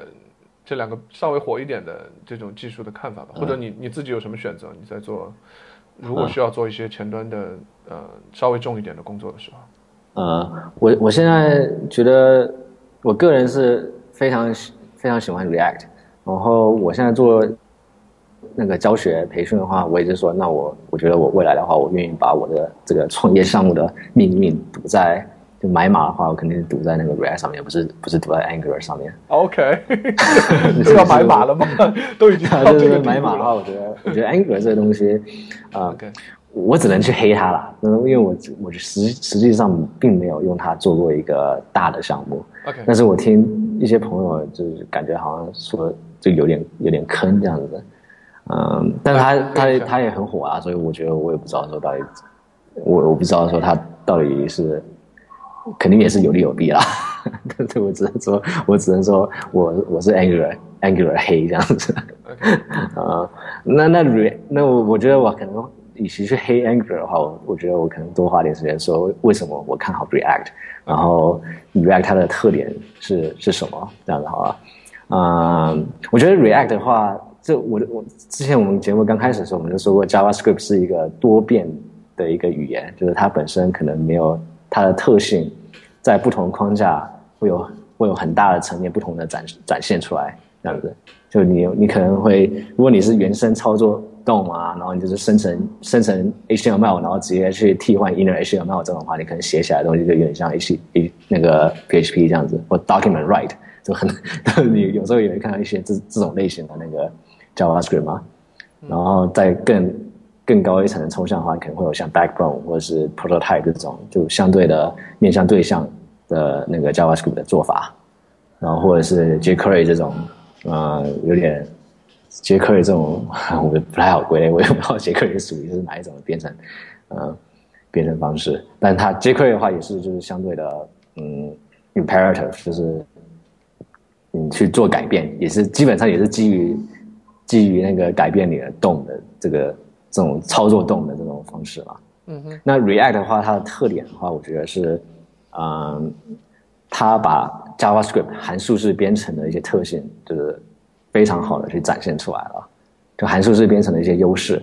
嗯，那函数式就是其实 JavaScript 在我就是单从语言的层面来看的话，其实我会觉得它非常像那个 Lisp 的那个 Skin 这个函数式语言，就是它的所有函数你都可以去呃灵活的去应用这些函数，函数就是值嘛，所以你可以组合函数，然后你呃再做一些函数式编程的技巧，用 JavaScript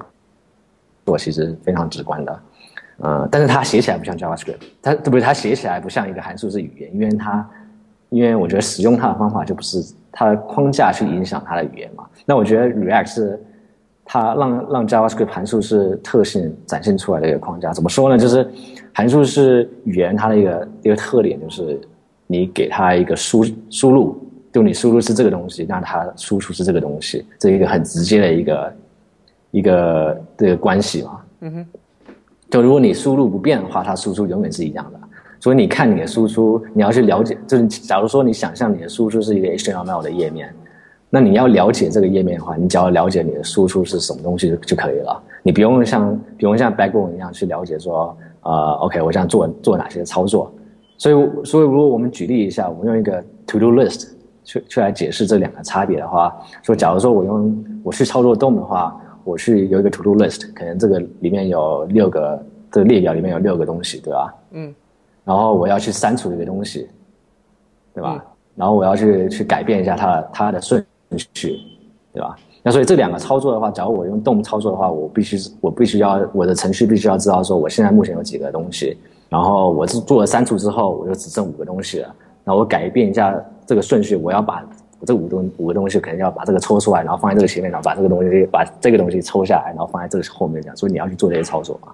嗯，对。那如果是像 React 这种函数式编程的方式的话，它是从数据开始，说我这个数据里面有这些 To Do List 的这些东西，然后它这个东西的话就很直观渲渲染出来你的 HTML，就所以有点像服务器上面，所以你就只是做一个简单的循环，然后这个循环每一个都生生成出一个 LI 就可以了。对吧？OK，所以在服务器上面你也是做这个事情，就你从数据库读出来这些所有 To Do List，然后你去渲染它的这个这个页面，然后你再给给给你的客户端。所以这个流程是单方向的，先从数据开始，然后生成你的 View，然后最后最后渲染出来。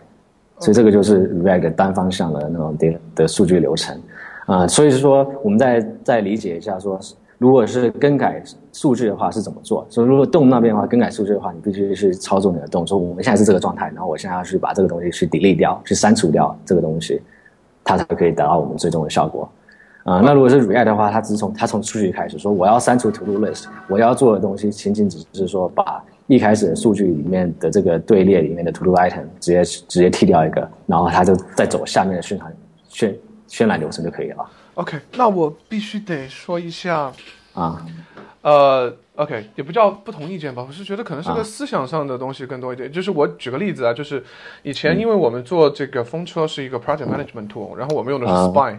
然后它整个来讲其实和 Backbone 是同一个级别的，就是就是很轻的一个东西。但是像你刚才说那个例子，我告诉你，如果我的话我会怎么做啊？比如说我有个 to do list。那么我我整个 to do list 我会是一个 controller 啊，我我叫它 controller，因为在 SPA 里面叫 controller。然后每一个 item 我会是一个 item controller。所以说你实际上是有一个 to do controller 是外面的 controller，然后里面有无数个可能很多个呃这个嗯 item 的小 controller。那么这那你的逻辑是说呃你你你的整个 to do 是渲染每一个 item，但是当你的 item 比如说移动了或删除了以后，实际上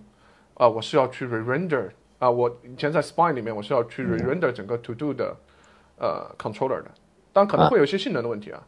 啊，但是其实我的意思是你也可以去选择这个方式，而不是说你去记录它的移动轨迹啊，或者是哪个掉了，我去删除哪一个 item，我也可以把整个这个相对就是相对小，嗯，足够小的一个 controller 给整个重新 render，嗯，所以说。我就我觉得就是，即使在没有 React 的时候，我也可以这么做，但是就是代价会很大，因为像 React 它是有 Virtual DOM 嘛，就是你的这种 render 是非常的成本很低的。那像以前那种做法，可能这种 render 成本就很高。所以我一直是 React 给我的感觉，我一直很喜欢它 Virtual DOM，但是就是思想层面，你说这个我觉得也是对的。但是可能是不是因为就是我以前就是这么做，所以就。体会不是很深，anyway，呃，我不知道你什么看法。你是说直接替换掉 HTML 是吗？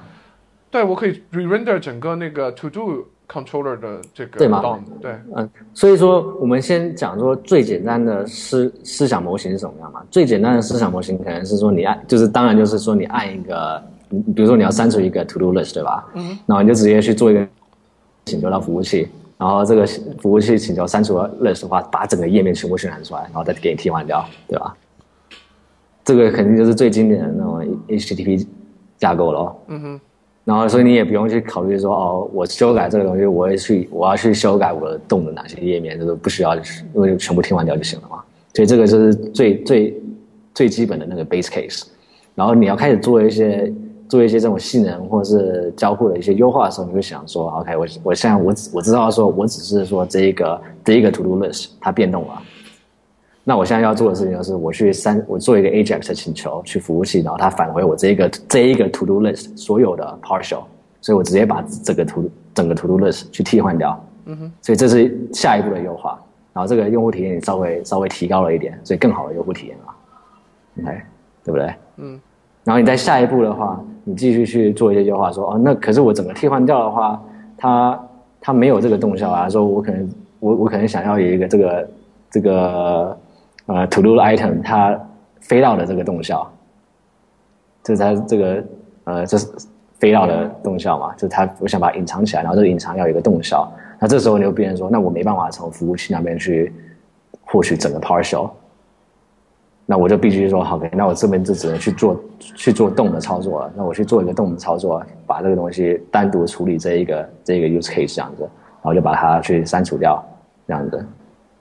所以感觉就是，然后 React 的话，它就是基本上就是你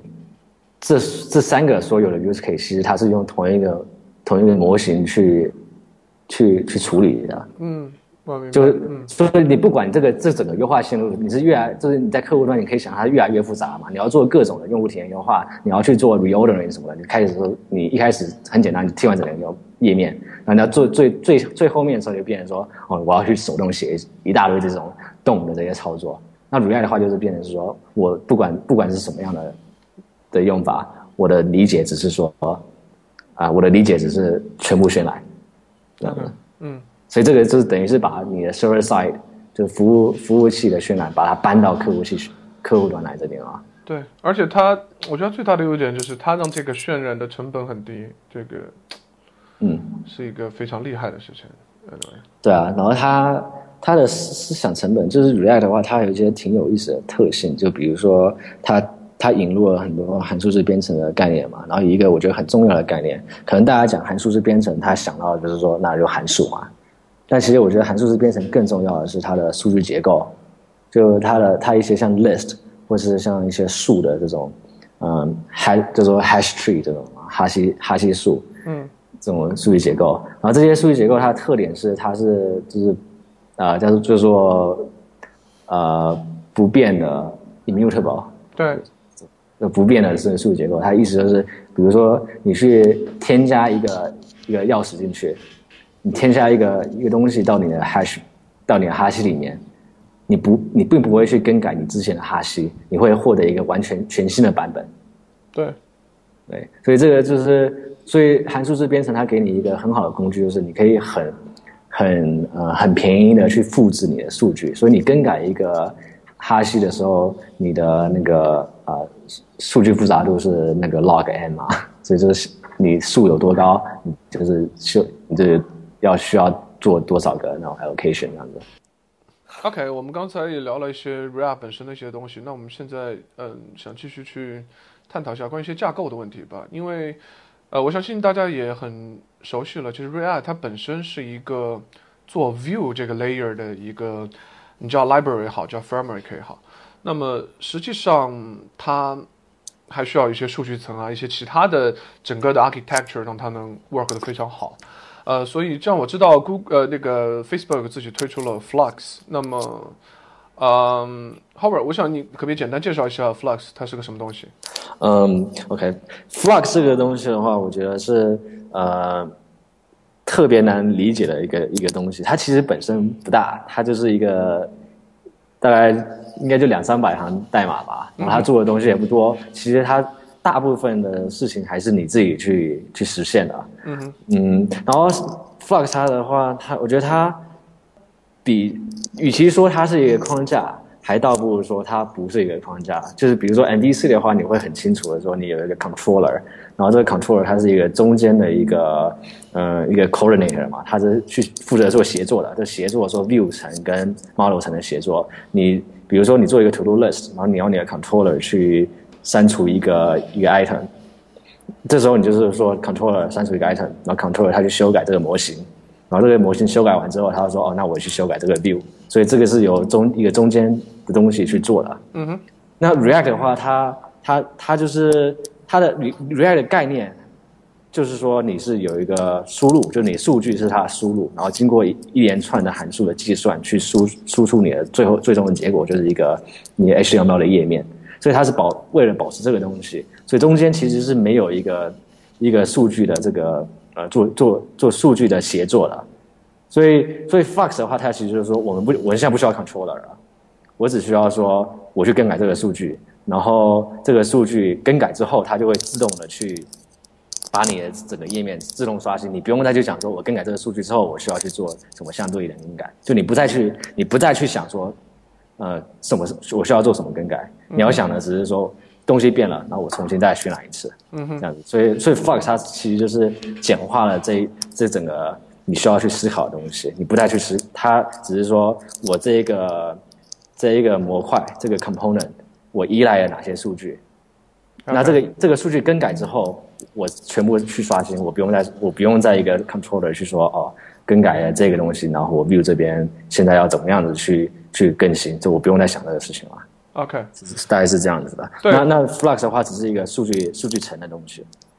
对，嗯，说实话，我第一次看到 React 的感觉是，我跟你说说我的感觉啊。首先，嗯，我第一眼看到他说。他居然把这个 template 的代码放在了一个函数的下面啊，啊，这是我第一个很不习惯的地方。但是，呃，我也秉承说 give it five minutes 这种这种做法，我肯定是。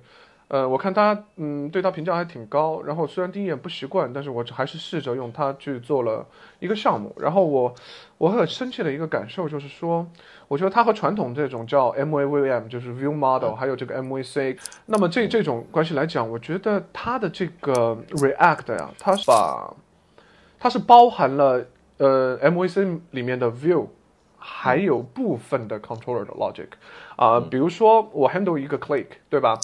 呃，按以前的做法，我可能是在 controller 去 handle 这个 event，然后去做相应的处理。那么在 React 里面，我我我就变成说我在 React 里面去这这个 view 里面，React 里面去去 handle 这个 component 里面去 handle 这个啊这个 logic。他把另外一部分的这个 logic 又放在了呃 data store 啊，那么就给我感觉像你说的，是不是？好，就把 controller 给瓦解掉了。就是现在市场上也是挺多这种所谓 Flux 的竞争者嘛。就是像这个 Flux 本身，其实它没有做什么事情。然后你刚开始学 Flux 的时候，其实我觉得学挺赚的，因为它很多个很多个环节，就觉得说做个简单的事情，你需要那么绕吗？说你必须要有个 store，就最终的你东西。然后你 store 前面 store 你还要绑定事件，对吧？然后你前面要有 action，然后 action 是哎那前面有一个 dispatcher，对，然后 dispatcher 它更前面有一个 action，所以你。你 view 做的事情就是你先去创建一个 action，然后这个 action 它等于是一个简单的一个自串，然后这个自串传给 dispatcher，然后这个 dispatcher 来决定说他要去传给哪些 store，所以这个一层套一层，其实有总共大概五个，有五个东西你要去做，这只做一个动作而已。所以你会觉得说 你你有必要吗？所以我觉得至少我现在用 Flux，我就觉得说哇操，这这个实在是很感觉很很麻烦很绕。嗯哼，啊，那其实我我也试了像什么 Redux 啊，然后然后或者是那个 Om 有一个叫做 Om 的一个框架，那个是 Closure Script 他们他们社区去做的一个东西，然后他们也是，嗯，他他们比较特别东西的话，就是说这个 Om 它只是用一个，它所有的数据，整个应用的数据，它都放在一个地方里面，就是你一单单一的一个数据的那个 tree 这样子的一个数据树。然后这个数据树里面包含它所有的数据，然后你的所有的控，你所有的 component 的话，就是监听这个数据上面的各个各个枝叶。假如说它在某一个枝叶去有了一个改变的话，它就会有个事件去引起这个 view 重新去渲染，大概是这样的概念。嗯哼。所以，所以其实我觉得感觉 Flux 其实也是在做，也是差不多的。这这些所有的前端框架，它其实做的东西都差不多啊。就是你呃，你有一个你有数据，然后你的 view 层。你的 view 层其实它并不去想说，它本身要怎么改变啊？它永远都是只是说我拿我从上面我接收到了什么数据，然后我去我去渲染，然后它不会永远不会想说我怎么我自己去怎么改变。OK，所以它只是做一个计算的过程。那那它做的事情只是说我跟这个数据去做做做绑定而已，就这个数据改变了，告诉我一下，然后重新再计算一次。OK，呃，所以所以我觉得，所以所以呃，比如说有有时候你还是要去按用户按了一个按钮，然后你要去修改这个数修改这个数据嘛。如果是传统的 M B M B C 的话，就变成是你要去你要去想说 view 要怎么更改，然后数据怎么更改。然后现在就变成说你你就算你 view 去驱动数据的更 view 的话，它只是去驱动数据的更改而已，然后你就就没事了，就你只讲说这个现在我这个 to do list 的数据怎么更改。然后你就只只改这个改这个数据之后，你就就没事了，你的 view 会自动自动自己再去刷新这样子，所以它变成，所以这个数据流程的话，就变成是说你数据产生 view，然后 view 去 view 可能会有一些动作去改变你的数据，然后它这个就会再循环一次，所以就变成是直一个呃一直都是一个直线的吧 OK，啊，这是所谓它的这个单向的一个对对对。嗯，一个数据流的这样。其实对，所以所以 Flux 的话只是其中一个解决方案，然后，但是他我觉得这这这些这几个这几个方案都都有共同点，都是说，呃，你的数据去生成 view，然后 view 去改变数据，但这这个改变不会想说我如何如何会影响到自身这样子。OK，所以说，呃我跟你说说我以前的说法。我看到 React，嗯，包括 Flux，整个我是觉得其实和我们和和我们以前做事的方式其实挺像的，我有一点这种感觉。嗯。我大概给给你描述一下我们以前怎么做事情啊，就是，啊、基本上来讲，我们呃会把我们的呃在 React 里面，我们是把这个页面划成很多个 component，像你说的这个 to do list 的话，我们是会有一个 to do list 的一个大的 component，然后里面会有 i to do item 的几个小的 component。那么其实，在我们以前做法，我们可能用 spine 的话，我们就是我们其实是用 controller 来划分这个，呃，就是我们一个大的会有个 to to do con controller，然后里面会有几个 item item controller。那么实际上，你所有的页面的事件的捕获，实际上都是在 controller 里去做。对，呃，就是其实怎么讲呢？我以前用这种方式做的时候，它其实也也没有出现，不会出现什么情况呢？就是在 view 上面，啊、你你所谓的这个双向的 data binding 是，呃，I mean 就是我不会在 view 上面实际上去直接改变到 model 的，我肯定是说一定会走 controller。这点这一点其实和可能是跟 Rails 借鉴过来的吧，就是你所有的事情实际上都是通过 controller，controller 去改变 view。呃，呃，你你有什么要说的吗？我我给你举举一个比较困难的例子好了，就是如果你只是删除一个 to do list item 的话，其实这个挺简单的，你只是设计一个模型，然后跟设计一个 view 嘛，对吧？对，那你想象说你是个 Trello，你是 Trello，你有多个，你有多个列表，然后你必须把一个 item 从一个列表移到另一个列表，所以你像接触了，所以你要在其中一个 list 的的 view 上面去添去删除，然后另一个 list 要添加，对，你说那你我是数据层怎么做吗对？像这样的话，你会怎么做？？OK，那个所以说可以引入嘛，它有 dispatcher，然后我们以前的做法是 pops up。那么实际上，你每一个 list 背后是有一个数据结构，我叫它 model 也好，对吧？我是个 lists。那么，呃，我我第一个，嗯，我第一个这个 control 里面，你肯定是会 subscribe 两个事件，一个是呃 element 的增加和 element 的减减少。那么你这个 drag 肯定是会涉及第一个 list 触发它的这个呃 element 减少的这个，嗯，就是 remove 的这个，你会去 subscribe 这个动作，对吧？一旦它减少，就会触发它。触发了以后，我我们做的法是直接把第一个 list 给重新 render，然后第二个增加了以后，我又把这个 list render。那么整个页面实际上在这个 list 当中有两个 list 重新 render 了，其他地方不变。那么也就是说完成了这个这个动作。啊，所以你就是你要经过一个 controller，然后这个 controller 就要去做这个做这个关联嘛，就是它要同时它要同时监听两一个两个 list，对，然后它我的要知道说这这一个这一个是 movement，就是说这一个是移动，说你删除然后这边添加，所以你要你要手动去操作，你的 view 至少要这样去改吧？不，不用，不用，不用，不用，不用。你的 controller 是监听两个事件。呃，首先你的你这个 list controller 要监听两个事件，事件是，嗯、element 增加和 element 减少，对吧？嗯。那么你你的 controller 拿到这个 drag 的，呃，这个 drag 的事件肯定要监听。监听完以后，实际上你做的事情是在 model 里面把这个 list 从一边删除，从另外一边增加。那么你的嗯 model 就会触发到说，呃 remove 和 add 这两个事件，然后你的呃，controller 收到这个事件以后做的事情实际上是 re-render 这个 list，也就是说这个 view 是重新 re-render，我不会去，但我也可以去不全部 re-render，我只是去加一个，我也可以全部 re-render，但是全部 re-render 确实像你说，如果我没有 virtual DOM 的话，它的那个成本是蛮高的，所以说这个做法在传统来讲也不知道，呃，反正开发上还 OK 了，但是。可能没有 Virtual DOM 的话，性能是是会是会有一些问题。嗯嗯，OK OK，所以反正你就是总要有一个地方去去监听这两个 list，然后删除跟删除跟减少，所以有两个事件嘛。对对对，对不对？那如果是我我如如果是像 Flux 这种动作的话，其实呃我我感觉其实就是你只是去就对对 View 来讲，你只是去说我就把。有两个有两个数组，然后你从这个元素移从这个数组移到这个数组，你就只做这个事情而已，然后就你就完了。OK，但是我觉得就是你的 list 自动，就你你你这两个 list 你监听的话是这这两个对对应数组，它它不用嗯，所以等于是你改动两个宿主，然后这两个自动刷新。对对，但实际上你你在 Rail 里面呃你在 Flux 里面也是要做这样的监听的，只是它。呃，它把它放在了另外的位置，不是在 controller 里做，它是在呃 data store 里面做，对吧？但是，但是这里面特点就是你你没有，呃，我觉得一个挺重要的一点就是，呃，这两个就你这个移动的这个概念嘛，就是其实你可以把它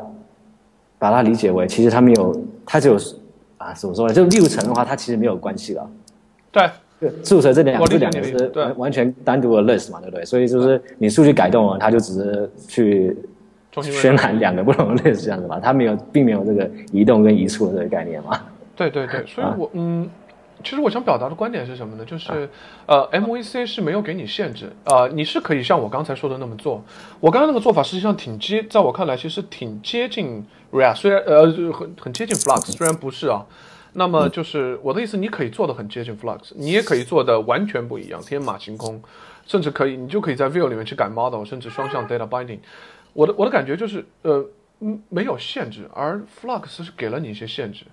它让你做这种单向的这种数据流，它强制你用，呃，也不叫强制吧，或者说这个架构来规约你按这么来做。差不多，这个 Real 聊到这个位置吧。我们接下来去聊聊你的现在正在做的事情啊，就是你现在正在做什么？能简单给我们说一下啊？我我我现在在做，呃，做技术培训。然后我现在想的东西其实是，是，我我感觉就是可能很多像大学生或是求职者，他们会就没有机会去做一些特别有意思的。呃，项目嘛，那可能呃学校也好，工作也好，他对他的要求可能就是你去做这个事情，然后整天加班，所以他也没有机会去接触一些比较比较前沿的一些技术。嗯哼，嗯，那我想做的就是说，我想把这些课程变得好像是有点像在一个团队里工作一样，就是你这个团队他做一些就像小而美的一些应用嘛。然后也可以通过实现这些应用去提高你的技术水平，然后你也同时也可以对产品有一些新的认识，然后就也当然也是可以理解一些一些工作流程啊，所以你可以比如说你在工作上或在学校你用不到 Git，老师也不会叫你去用 Git，然后但是我们这个就好像是个模拟的一个团队一样，那我就会驱动你去使用 Git，使用 GitHub 这样子，然后再用一些线上的工具来做做交流，所以就好像是嗯，就好像是来做当当学徒一样这种感觉。OK，那我可不可以理解为，就是他有点像大学生刚刚学了很多可能知识，但是其实并没有接触这个 real world project，所以他其实可以在你这里，像呃真正的去接触很多呃 real world 他们用的一些工具也好，对方法也好。对，其实就是我我的感觉就是之前在深圳做招聘，就是我们公司自己要招聘的时候，就感觉其实很多大学生他们。就知识都挺好的嘛，然后技术背景也也 OK，就是他你问他一些基本的技术常识都 OK，但是你最终还是觉得说这个人不行，因为他很多那种基本团队协作的这种东西都都不懂，就是你会不会写程式，然后你会不会用版本控制，然后怎么样子去跟你的团队合作这些东西可能都不太理解。我啊，然后对开源的一些工具可能也没有用过，所以所以你就是觉得说，就算他动机。动力很强，自学能力也强，但是他你过来的时候，你要花时间去培训，但是你小公司你才才这些人，你怎么有精力去培训他嘛？是这种感觉。所以我就想说，其实我我就想要希望说，一个人他就专门就有有人去做专门做这些 onboarding 的东西嘛，他只是需要带他去过一下这些流程，让他懂得怎么去使用使用 Git。这样子的话，我觉得他在招聘的时候就会至少一些呃拒绝他的理由就就消失了。OK，所以说其实你的，嗯嗯，目标用户是这种有一定基础的，呃，这种想从事编程的这样一部分人，对吧？对对对，所以我是不太啊、不太专注说这完全的小白的，就是我是希望说啊、通过我的我的我的培训或训练，你可以啊、可以接触到一些最新的东西、最新的做法，然后，所以我自己也是要挑选说这些东西的话，到底是呃是短时间内的一些呃、一些 fashion，还是说长期会会使用的东西这样子。OK，所以我现在是特别看好 React，因为我觉得 React 真的是，它不只是一个框架嘛，它它是真的是一个呃，听起来有点像像脑脑残粉，它是改变你的做事方式。所以不管你是在 Web 或者是在移动端的 React Native 也好，它都是呃一个一种这做事方法的完全的改变。所以我觉得它应该是长期会留下来的一个东西。OK，所以说，嗯，接下来你也可能会加强这方面的一个教学，是吧？啊，对对，就是专注还是专注 JavaScript，嗯、然后像 ES 六这些这些东西，所以我最近想要推一个课程嘛，那个课程的话就是，嗯、我我的理解是，呃，未来可能未来五年，你这个技术它的动向是往哪里走？那我相信它技术中间应该是像呃像呃 ES 六啊，然后像 Flexbox，就现在 CSS 三的那个 Flexbox，我觉得它解决太多的太多问题了。嗯那现在还没普及，但是我应该之后会普及。然后 React Native 它比较特殊的就是它它也选用了一些这些比较前沿的 Web 技术，所以现在现在可能你还没办法在实际的一个 Web 应用使用 Flexbox，因为 IE 的支持是 IE 十之后才支持 Flexbox 啊。嗯哼。但我然后或然后一些浏览一些移动浏览器，它对对那个 Flexbox 支持也不是很好。但是我觉得，我觉得未来的话，这个东西应该会会越用越多。OK 挺挺好用的东西。OK，所以那么，嗯，其实你知道，其实培训啊，我不知道你以前有没有了解到，在中国实际上一直是一个好像专业的人，就是做软件的人听着都会觉得啊，啊，这特别鄙视，这很鄙视，很头疼。你说 啊，你是培训的，OK，当然那个可能是针对啊，我是不是不能说真正的名字在节目里？这样，万一别人告我们怎么办？OK，什么鸟什么这样，对什么翔什么鸟，anyway，嗯。呃，这样就，嗯，其实大家是很多人对这种是鄙视的。那么你在，你是想改变这个局面吗？还是怎么样？有没有去调查过一下？这样我觉得我自己的看看法是，我我也是做了这个项目之后，就也去了解一下这些培训业的东西吧。嗯。然后我觉得比较，可能我们我们这些就所谓技术大牛会对他鄙视，就不管你是技术小牛也好大牛也好，这这些对这些机构的鄙视，我觉得可能有点，也是有点呃，怎么说？我觉得呃。也是有点偏了吧，有点有嗯偏了吧，因为你看他最终结果的话，他培训出来的人再差，他们还是能就业。所以就是你可以想象，他是一个那种三三本大学，然后读读那种莫名其妙出来找工作，也就是没什么没什么希望的这种啊，然后去做他们培训，出来可以拿个七八千的工作。所以还是他的这个实质的价值还是挺，就是一定一定是在那边，他就业 就业是没有什么问题的，所以我觉得这是神奇之处。对，就是说，其实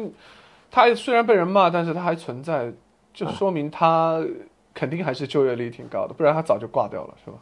你想，呃，是是因为我感觉还是有那个这种需求吧，就是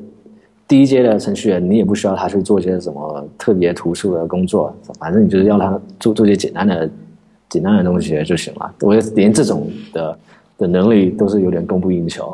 现在感觉中国的局面是是这样子的，那所以所以我觉得最基本是这样子，我感觉也无可厚无可厚非吧，就是你真的是拿这些连英文可能都不太，这英文可能都不太好的，然后你要让他去学 iOS，然后他也完全没有技术背景，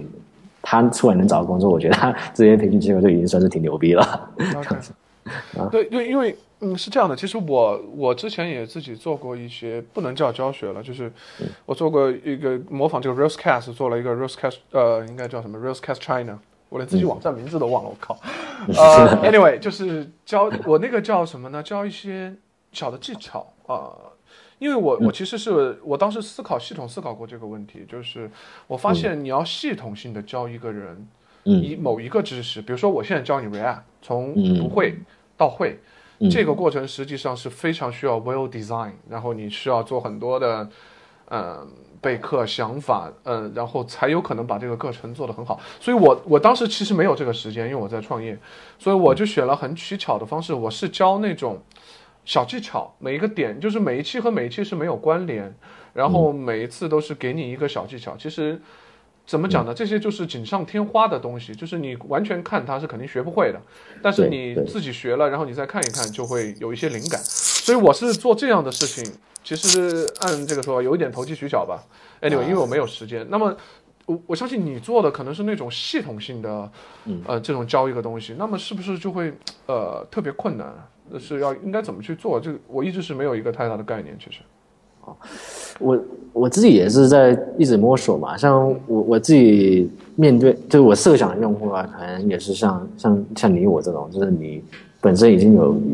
有一个就是吃饭的绝活了这样子。嗯。然后你想要来学 React，像我们刚刚聊了这么多有关 React 的东西，对吧？嗯。那你真的要去你真的要去学，把它学通。也是挺折腾的事情。你要想说，哦，我要用 Redux 呢，我要用 Flash 呢，然后它在我的这个应用场景，它是什么样的一个一个一个地位？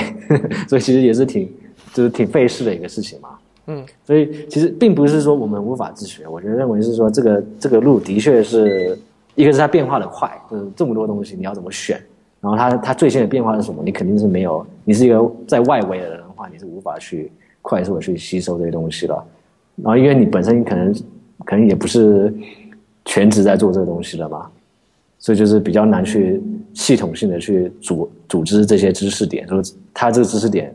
单页知识点也了解，那你要了解说他怎么去应用，我觉得这个东西是挺难的。所以我现在做教学的话，我是比较取向说就是以以项目驱动嘛，就是我我我的设想是说，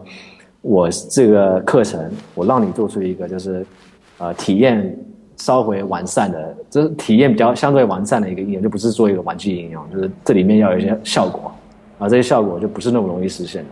那么你在实现这些就是所谓呃 production quality 的效果的时候，你就会体验到说用这个框架真的感觉像享受一样。就是因为如果你项目太简单的话，你其实你并不会用到一些就是太曲折曲折的点嘛，嗯哼，对吧？所以你要真的是要说我要完成一个一个那种优优秀的效果。那这个这个需要做些什么事情？我觉得以这个为目标的话，课程就比较它有点自然而然就会出就会梳理出来了吧。OK，那么你现在目前的课程的话，就像你说的，主要是 JavaScript，比如说呃，还有没有涉足一些像 Mobile 啊什么其他的一些东西？嗯，我们有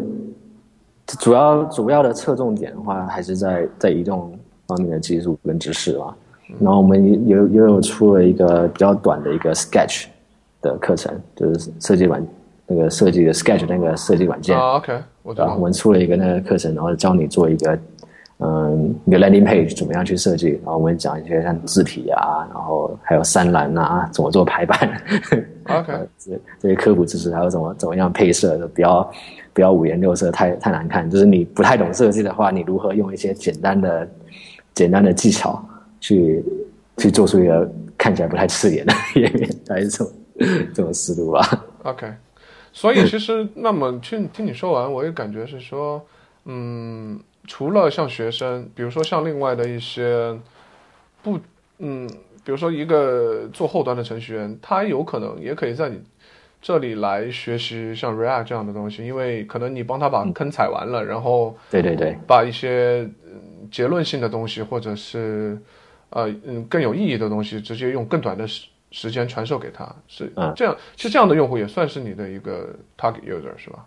对对，因为我觉得感觉你在刚学习东西的时候，你很你很多东西只是能只能知道它表面嘛，比如说它这 API 怎么调用，但是你无法一下就想到说它这个生成的生成的道理是怎么，它它会怎么样影响你这个整个应用的架构。那我感觉像这这方面的话是比较我教我在做教学的时候比较会侧重一一些东西，就是我不只是告诉你怎么做，我还告诉你说为什么要这么做，大概是大概这样吧。OK，啊，那我们今天差不多内容就到这里吧。好啊好啊，呃，有没有什么 picks share 给大家？嗯，我想想，呃，先先讲一个非非技术了吧，OK，就我想推荐一个叫做妹尾妹尾合同的一个日本作家，OK，然后他其实还挺挺红的，然后他写了一些就比较比较怎么说呢，比较比较二逼的，他是一个挺二逼的一个人嘛，他就会做一些奇怪的尝试。然后他其中一本书叫做《窥窥视厕所》，然后他做的事，他他做的事情就是他，因为他是在艺术圈子里的，他是负责做舞台设计的，OK，然后他他就会去访问一些很多艺术圈子里的朋友，就是有作曲家，然后作家，嗯、或环境保护的，然后去他们家去采访他们他们家厕所，他就去画那种二 D 的那种俯视图，就从上往下看，然后说厕所里面有什么东西，然后是怎么样的布局，然后再讲说他从厕所去引申出他的生活方式，这样子去了解这些人，哇哦，对吧？所以这个这个是听起来很奇怪，但 是听起来挺奇怪的，但是好有意思的角度非非常有意思。然后他他就是这个是我第一本看到他的书，然后他之后他其实还有写很多，也是这种类似这种呃，就是这种他有时候窥视印度啊，就是他去印度旅游，然后他去每一个住的他住的酒店，他都会从他房间上面去画一个那酒店的平面图，然后讲一些他在他在印度遇到的事情，然后窥视欧洲这种这种东西，挺有意思的。嗯，然后如果讲啊，再再推荐一本技术方面，讲创业方面有关的好了。OK 我看了一本叫做《Traction》的书，嗯哼，然后 Traction 的话，它是一个叫做 Richard 那个哎那个叫什么？什么 Gabriel 啊，就他他他是那个 Duck Duck Go 的一个创始人，嗯，就鸭子鸭子走的一个搜索引擎嘛，啊，他是一直都是一个独独立的独立的那个一个呃单没有没有合作伙伴的一个创始人，然后他就出了一本书叫 Traction。那 Traction 的话，他就是告诉你说，你所有项目失失败的原因就是因为你没用户，那你要怎么样子去找用户、保留用户，然后找出他们想要的东西，就是这个就是你创业的创业的那个要做的事情。然后 Traction 的话，它专注的就是在你有有一个产品构想啊，然后有一个产品原型，然后你要通过什么管道去找用户，他也是做这些事情。OK，然后这个 traction 的话，它它的它的主要的核心思想是说管管道有很多，然后我每个人可能是因为自己的一些偏见，然后你可能会想说，第一个一拍大腿就会想到说我要怎么做，就比如说我们在中国的话，一拍大腿就想说 OK，我现在是要做微信账号，然后两年前可能一拍大腿就想说 OK，我现在要做微博还是怎么之类的嘛。OK，所以很其实，如果你不是专门做市场的话，你可能会就是很单纯的就想说，大家就做跟着做什么，就你没有一个，你不并不会去真的是用心的去思考说我的用户在哪里，我用户是谁，然后要用什么方法去找到这些用户，就你并不会去系统的去解决这个问题。然后它 traction 的话，就是说你在一开始的时候，你应该去考虑所有的这些有可能的渠道。那书里他又介绍十二个不同的渠道。然后他他给你的练习就是说，你你你在开开始之前，你先为十二个渠道去去想说它可能会怎么样给你带来用户，然后你再一个一个去尝试，就你先选三个你觉得最有可能的，然后去尝试，然后去找说，然后你再找一个单一的一个效果最好的，然后去去做这个事情，嗯。然后还有他也给一个标比较呃，就是因为因为你这个渠道所有渠道都不可能是说一直都可以用嘛，像比如说我现在主要是在论坛上面去推广我这个项目嘛，对不对？那这些论坛的话，它的用户数量也是有限的，所以到了某一个点之后，这些这些是是推不动的，我必须要再找下一个渠道。所以这个推广也是一个迭代性的东西，不是说一条路走到死。然后它这个给你的话，就有点这种告诉你说，你这个推广运营到底要怎么样去迭代，怎么样是比较科学的去去尝做这些尝试吧。嗯哼，所以我觉得看着还挺有干货的。哦，挺有意思。看来 啊，你的生活真是让人羡慕，对吧？在大理看看书，教教学，写写代码，哇哦！如果再赚点多赚点钱就太好了，现在还是非常的穷。那希望你创业更加成功，收更多学生就有更多钱了。谢谢。所以啊、呃有机会说真的，因为我现在其实不是一个 remote 状态了，我不能 remote，、所以希望我有 remote，嗯，如果下一个是 remote 机会的话，我会我也到大理来找你玩一玩。好好好，欢迎欢迎，在其实欢迎大家来大理找我。像像说就是来大理的话，吃饭不用钱，住的话一天一百。OK，开玩笑，酷。OK，那我们今天就到这里吧。嗯、大家拜拜。